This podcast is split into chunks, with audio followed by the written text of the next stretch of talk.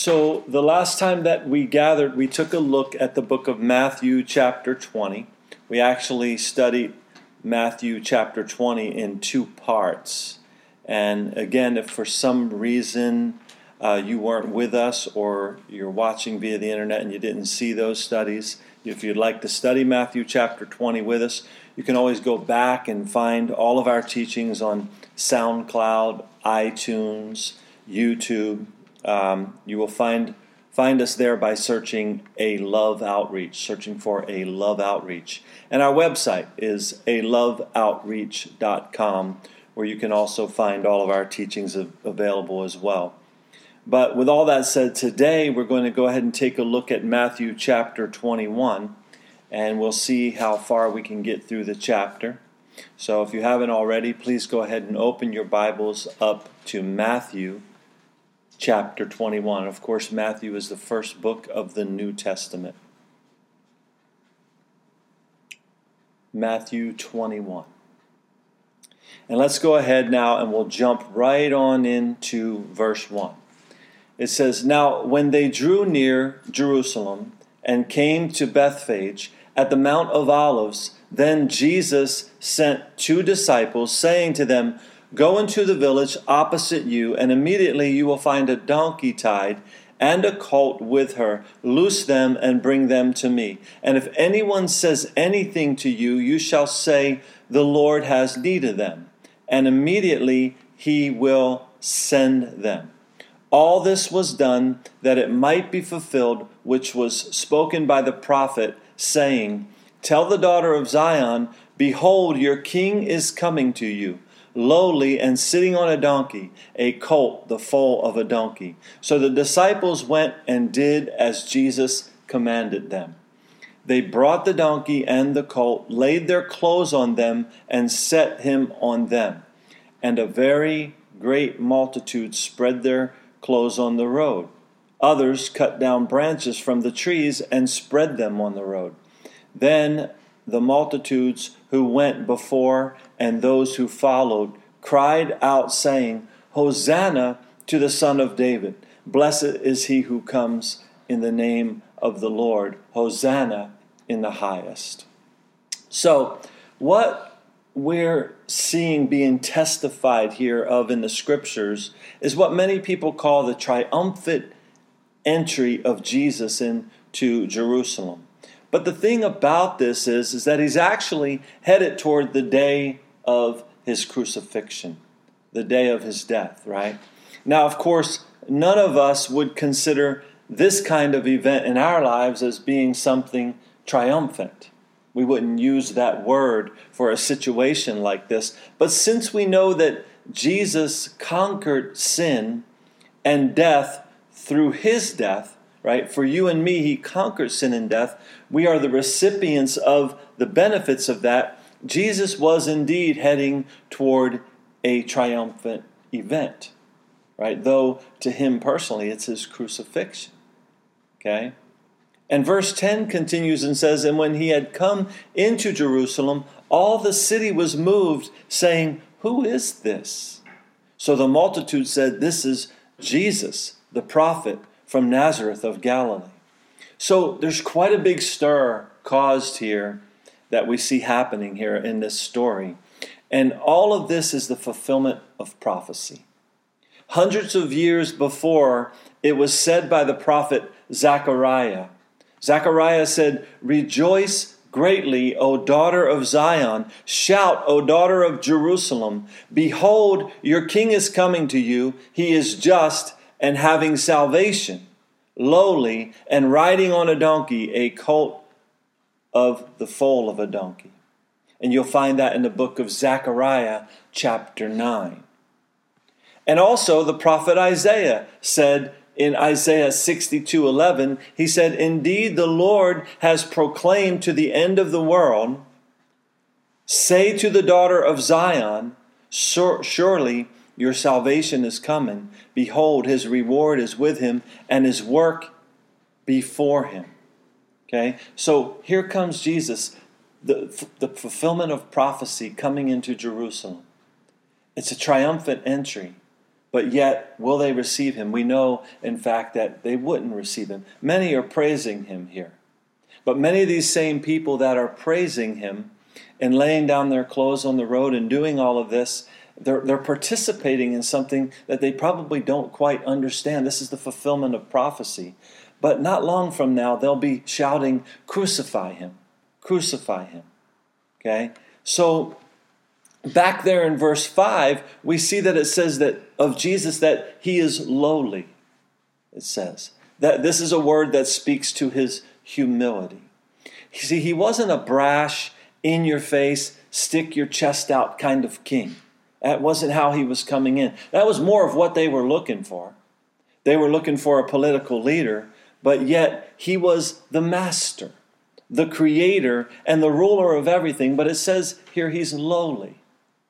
Like I said again, that speaks to his humility. He was worthy of all praise, all the praise that he was now receiving that we see in this story. He was worthy of all that, but yet the world and the rulers of the world's system would not receive him. Instead, they would crucify him, they would kill him.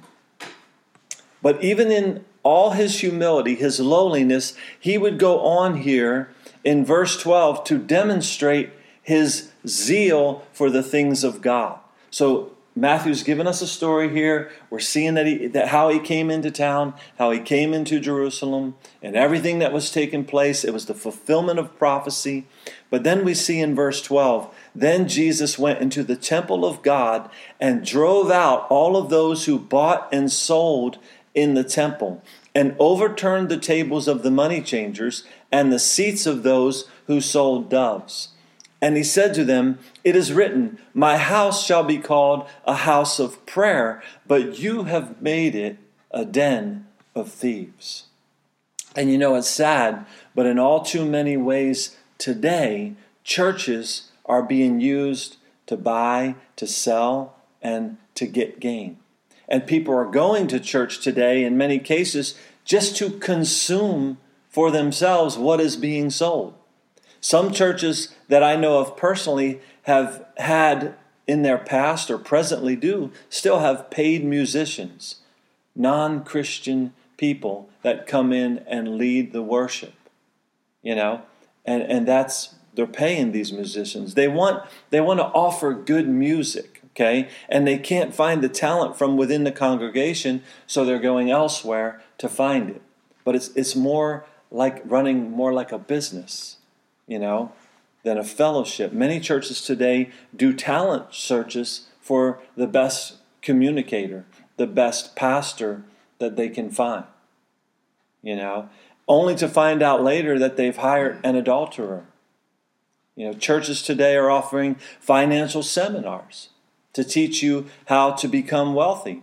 You see, church as Jesus is saying here, isn't supposed to be about that. It's not supposed to be about buying and selling and consuming and all entertainment and all of that kind of stuff. It's supposed to be a house of prayer, a house of reverence, a sanctuary, a place where the body of Christ gathers in reverence, right? A place of refuge, a place to escape the things of the world. Right? We work enough every day out in the world and we see all the money changing hands and all the business of the world and all of that stuff that's going on. That's not what church is supposed to be. And Jesus is pointing that out here, right? It's a place where we should go to learn and grow in the knowledge of spiritual things, right? Matters of the heart, to learn about the kingdom of God. When, when you go to church to be entertained and amused or to just prosper you, yourself, you're really nothing more than a thief yourself. A thief amongst a den of thieves, right? So Jesus as Jesus called it here. And then verse 14 says, Then the blind and the lame came to him in the temple, and he healed them. But when the chief priests and scribes saw the wonderful things that he did, and the children crying out in the temple and saying, Hosanna to the Son of David, they were indignant and said to him, Do you hear what these are saying? See, because they didn't realize that Jesus was worthy of all of this. He was worthy of all this praise, all this honor, right? So he, he was using the temple, though, Jesus was, as he's in the temple now, he's using it for what it should have been used for all along. A place where wonderful things are taking place, as it says there. A place where blind people could be made to see, a place where the lame could be made to walk, a place where children could cry out and sing the praises of the Lord. You see, today there are many spiritually blind and spiritually lame people. The earth, the world is full of them. They need salvation, right? And it's tough today to find a place where the true kingdom of God seeking people gather, right? A place where people desire to be like Jesus and where they come to give and not to receive. A place where the love of God is truly seen and made known, where compassion is being shown on people as Jesus is doing here. So you get the contrast of two different things in the church a place where they're buying and selling and getting gain, and it's all about them and what I can buy, what I can sell, how I can prosper or the place that Jesus is showing that it should be. You see, Jesus doesn't approve of the den of thieves type church, but he does approve of the church where the children praise him, and the blind eyes are being made to see, and the lame are being made to walk. And he goes on in response to the priests and the scribes here in verse 16, and it says, And Jesus said to them, Yes. In other words, they said, Do you see what's going on here? He answers the question, Yes. There's a period right there, right? Yes. And then he says, Have you never read, Out of the mouth of babes and nursing infants, you have perfected praise? So again, Jesus is the fulfillment of prophecy. They don't realize who just came into their midst with this triumphant entry, right? He is the Messiah, the one whom the Jews were waiting for, but their priests and scribes were clueless to the truth of the written word of God. Jesus is pointing out to them, Have you not read? Why? Because it was already written that all of this was going to take place. They couldn't see what was right in front of them. And you know, there is so much truth right in front of you and me today as we have our Bibles. It's all written in the pages of the Bible. But it's so amazing how many people are still blind to the truth of the Word of God, spiritually blind and spiritually lame. Because we don't see what's right in front of us. We don't see what God wants for us. Because we're too distracted by all of the buying and the selling and the getting gain that we're not looking at things in a spiritual manner as the Lord wants us to do. The story continues in verse 17 and says, Then he left them and went out of the city to Bethany, and he lodged there. Now, in the morning, as he returned to the city, he was hungry. So, Jesus didn't obviously lodge at a place that was a bed and breakfast, right? He didn't get served food or anything. He leaves there, he's hungry.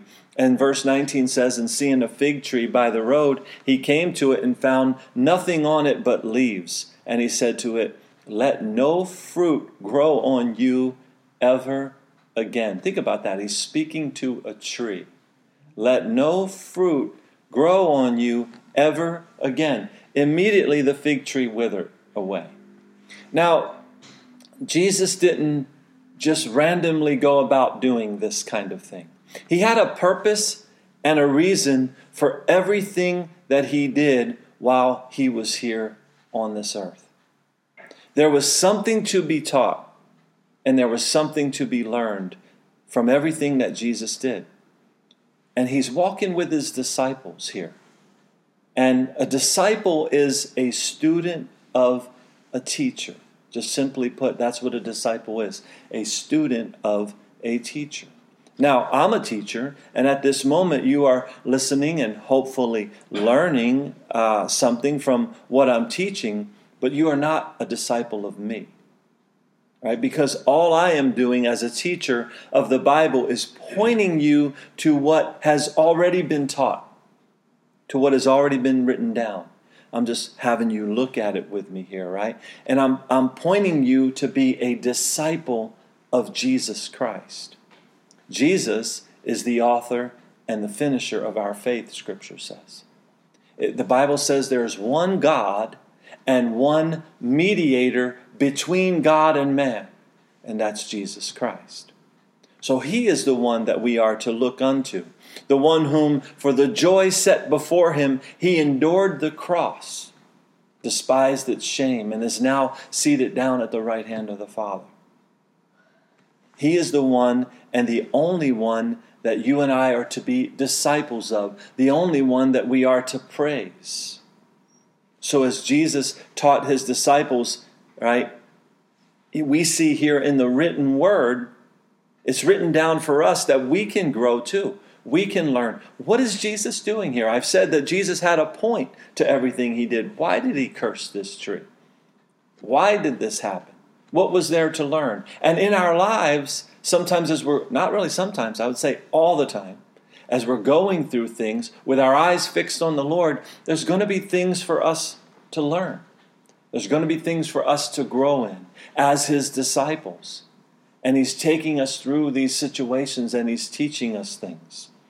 He's teaching us deeper things, spiritual things, matters of the heart, matters of the spirit, things like patience, right? Kindness, faithfulness, gentleness, goodness. All of these things he wants us to learn. He's teaching us these things. And it's not always easy because sometimes we'd rather just have things handed to us on a silver platter rather than learn something the hard way, but sometimes learning something the hard way is the way that Jesus is truly teaching us internally. And there was so much for these disciples to learn, and there's so much for us to learn. And verse 20 says, And when the disciples saw it, they marveled, saying, How did the fig tree wither away so soon?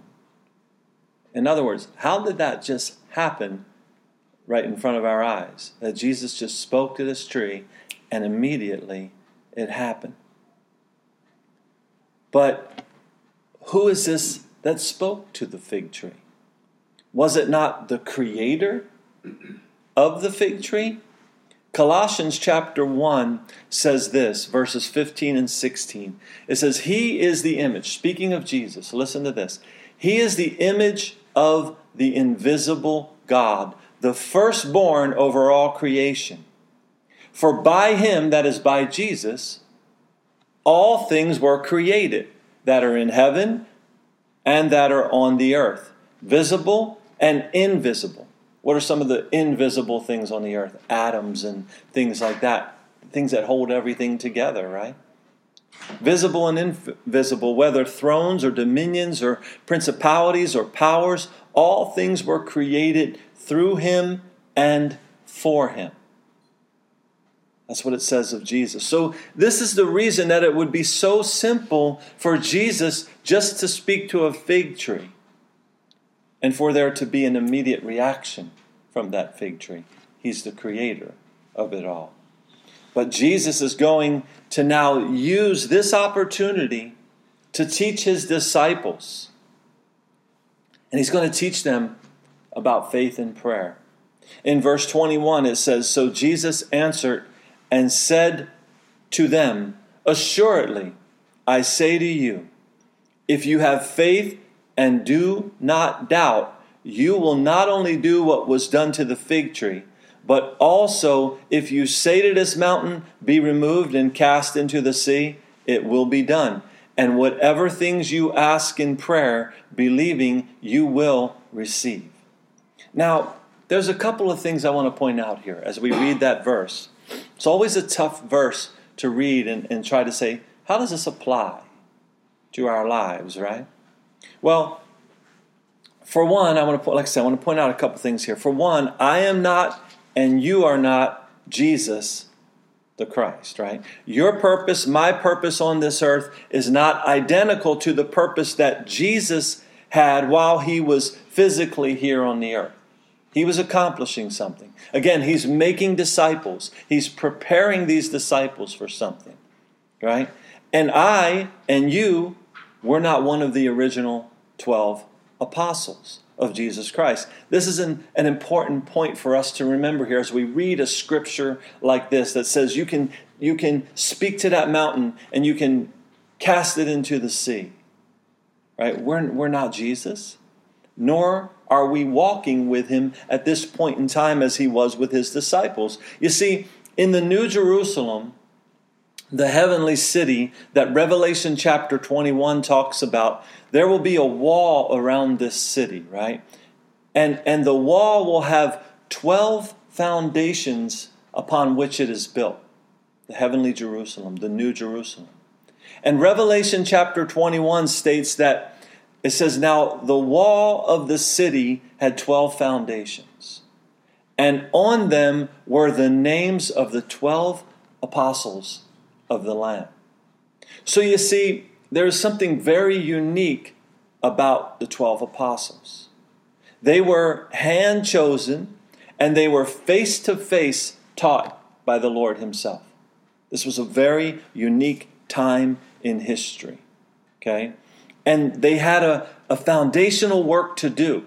What was the work that they were going to go out and do? They were going to go out and spread the gospel. They were going to spread the good news, tell everybody all about Jesus. And it all started with them. They were the foundation of what you and I stand upon today. Okay? They were the foundation of all of that. And we are, like I said, the beneficiaries of that. They would receive special powers, and they would receive an anointing from the Lord directly, and they would go about healing the sick and even at times raising the dead back to life again. But every time you see a miracle like that in the Bible, every time you see something like that happen, it wasn't just to make people feel good. The gospel was then spread. Every time there was a miracle, someone was receiving salvation. Someone around them was looking and saying, Look at this. I need God. I need this in my life. Today, the gospel still goes forth. And today, many people still come to salvation. And they come as a result of something in their lives. They've heard the gospel, somebody preached it to them, and then there was a circumstance that brought them to their knees. Maybe the death of a family member, something else, some other tragedy in their life, and it crushed them. And then they remember the gospel, right? Something happened right? And, and these men here, like I said, they, they received special power from the Lord. The Lord Himself breathed on them, and they were filled with the Holy Ghost at one point in time. That's not how it happens with you and I today. It doesn't work like that today. We're not walking around face to face with the Lord today as they were, okay? The word apostle means one who is sent. And these disciples were indeed sent by the Lord Himself directly directed by Him for a special mission. But none of them ever had to move mountains nor curse trees. None of them ever had to do that. So this is a teaching moment. Why is Jesus bringing this up to them? What, what, did he want them to physically go around and be an interior decorator of the earth? You know, I don't like that mountain over there. I'm going to move it over there. I don't like that one. I'm going to cast it into the sea. You know, it had nothing to do with that. He's teaching them something here because he's going to use them. Okay? The faith that they needed was the faith to go on and preach the everlasting gospel in a world where they were going to be killed for doing it. And they themselves were going to become martyrs. So they needed this kind of faith just to survive day to day. And Jesus is saying, You can do this. What I'm doing, you're going to do. You can do. You're going to go on and do this. He's preparing them for that. And if there were some reason or a situa- situation that had arisen where they needed to curse a tree or they needed to move a mountain, then they had the strength and the faith to do that. That's what Jesus is telling them. As long as the Lord gave them that strength, as long as they were in His will, doing what He wanted them to do. But even though we are not one of the original 12 or 13, if you count Paul, that were directly chosen by the Lord Himself, right? We are still a people that need to walk through this life by faith. Okay? And if the Lord calls us to a special mission or some sort of work that, that we need certain power for, then He will give us the power by His Spirit, right? The measure of faith that we need to accomplish the task that is at hand. The Lord will give that to us. I want to have you go ahead and turn with me now to the book of Romans. You can mark this page, we may come back to it here. Um, Romans chapter 12. So we're in Matthew right now. It's Mark, Luke, John, Acts, Romans. So it's to the right. And I want you to look at Matthew chapter 12 because I just brought something up. I just said something to you here where I said that the Lord would give us to you, if needed, the faith that you need to do whatever He wants you to do. Just like He did with the disciples, they had a big task ahead of them. None of us have shed blood for the Lord. None of us have been martyred or even stoned or even beaten for the name of the Lord. But these men needed that faith. They needed what they had. There was a certain measure that was measured out to them that's not been measured out to you and me. So, Romans chapter 12, verse 1. Romans chapter 12, verse 1.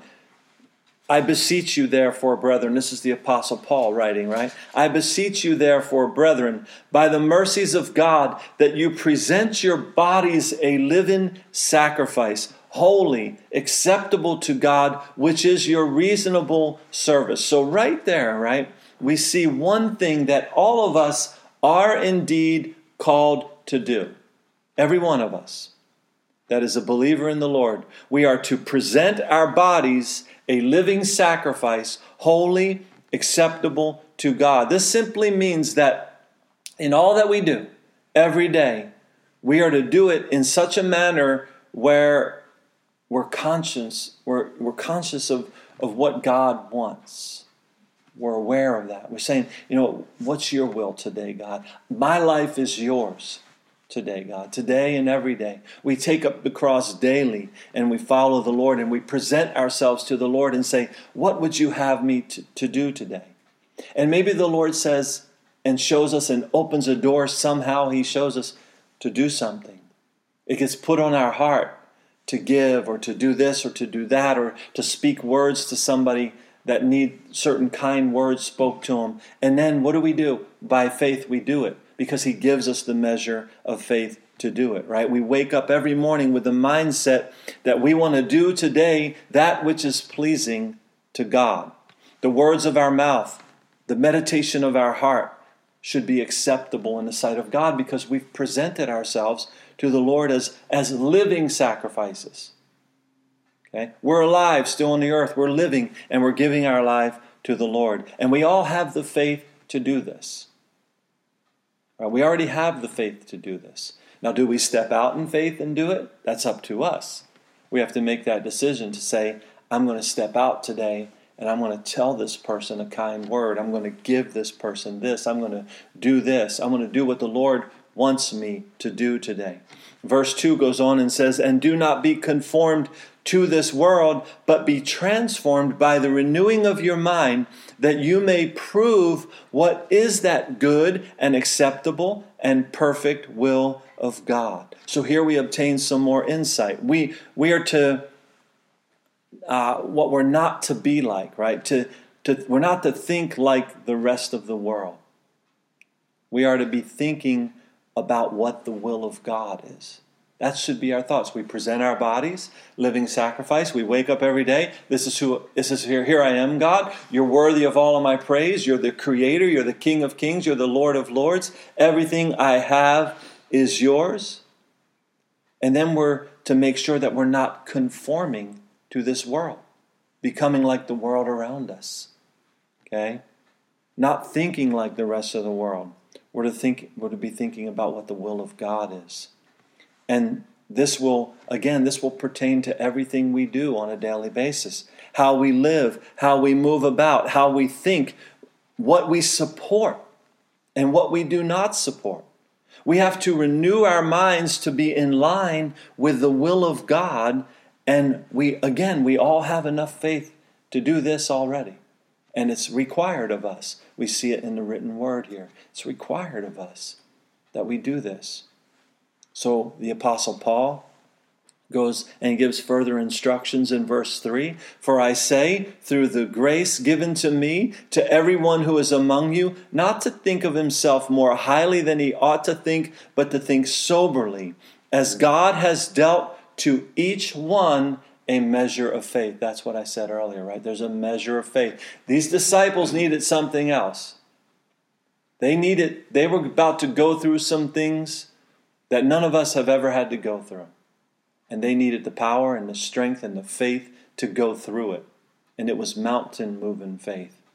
Okay? But there's a measure of faith that the Lord has given us. Verse 4 says, For as we have many members in one body, but all the members do not have the same function. Notice that right there. Many members in one body, the body of Christ. Today, unfortunately, the body of Christ is so fragmented, so broken up, so spread out, spread out everywhere. This church is meeting over here, this we're meeting here, and this one's meeting there, and all that. We're kind of all spread out all over the place, and it would be very difficult for all of us to gather at one place anyway. So there's no problem with the fact that we're gathering all over the place. But what we have to do when we read the scriptures is realize that there is one body made up of many members, and we do not have the same function it says there. I stand up and teach like I do here, right? And I do so based upon the measure of faith that the Lord has given to me. I do not try to teach that which is beyond the measure of faith that I have been given. You, as a disciple, as a, a member of the body of Christ, you have a function in the body of Christ as well. You may not be standing up and teaching as I'm doing, but you but God has something for you. And when you present your bodies as a living sacrifice to him, he's going to move in your life and use you in that way. Right? We want to live a life that is directed by obedience to the written word of God. What we see here written, we have to be doers of. We have to do what we see here, right? That we're reading. And you must be willing to transform your mind, to think differently than, once, than you once did before you came to Christ. Everything, everything gets thrown out. Every concept, every notion that you had, every worldly thing that you had that you grew up with, every way of thinking, were to come to Christ and be renewed. Old things pass away, it says, and all things become new when we come to Christ. Right? And like I said, we already have the faith that we need to do these things. But there is more for you to do in accordance with the measure of faith that you have already been given. And I won't go any longer today here in chapter 12 of Romans, but there are many examples given here of what you are able to do within the body of Christ as a member of the body of Christ. Christ, things like ministering, giving, showing kindness, showing mercy, showing cheerfulness, right? You don't need mountain moving faith to do any of these things. You just need the faith that the Lord has already given you. You have the ability to give. You have the ability to, if you have the ability to give, give. If you have the ability to teach, teach. So I say, I stand up and I do it by faith. I don't think much of myself as a teacher. I don't think highly of myself. I just take what the Lord has given me, this measure of faith, and I do it. If you have the ability to minister, then minister. If you have the ability to be kind, be kind. We all have the ability to do these things. We just need to step up by faith and do them. Right? And again, these things don't take mountain moving faith to do. Okay?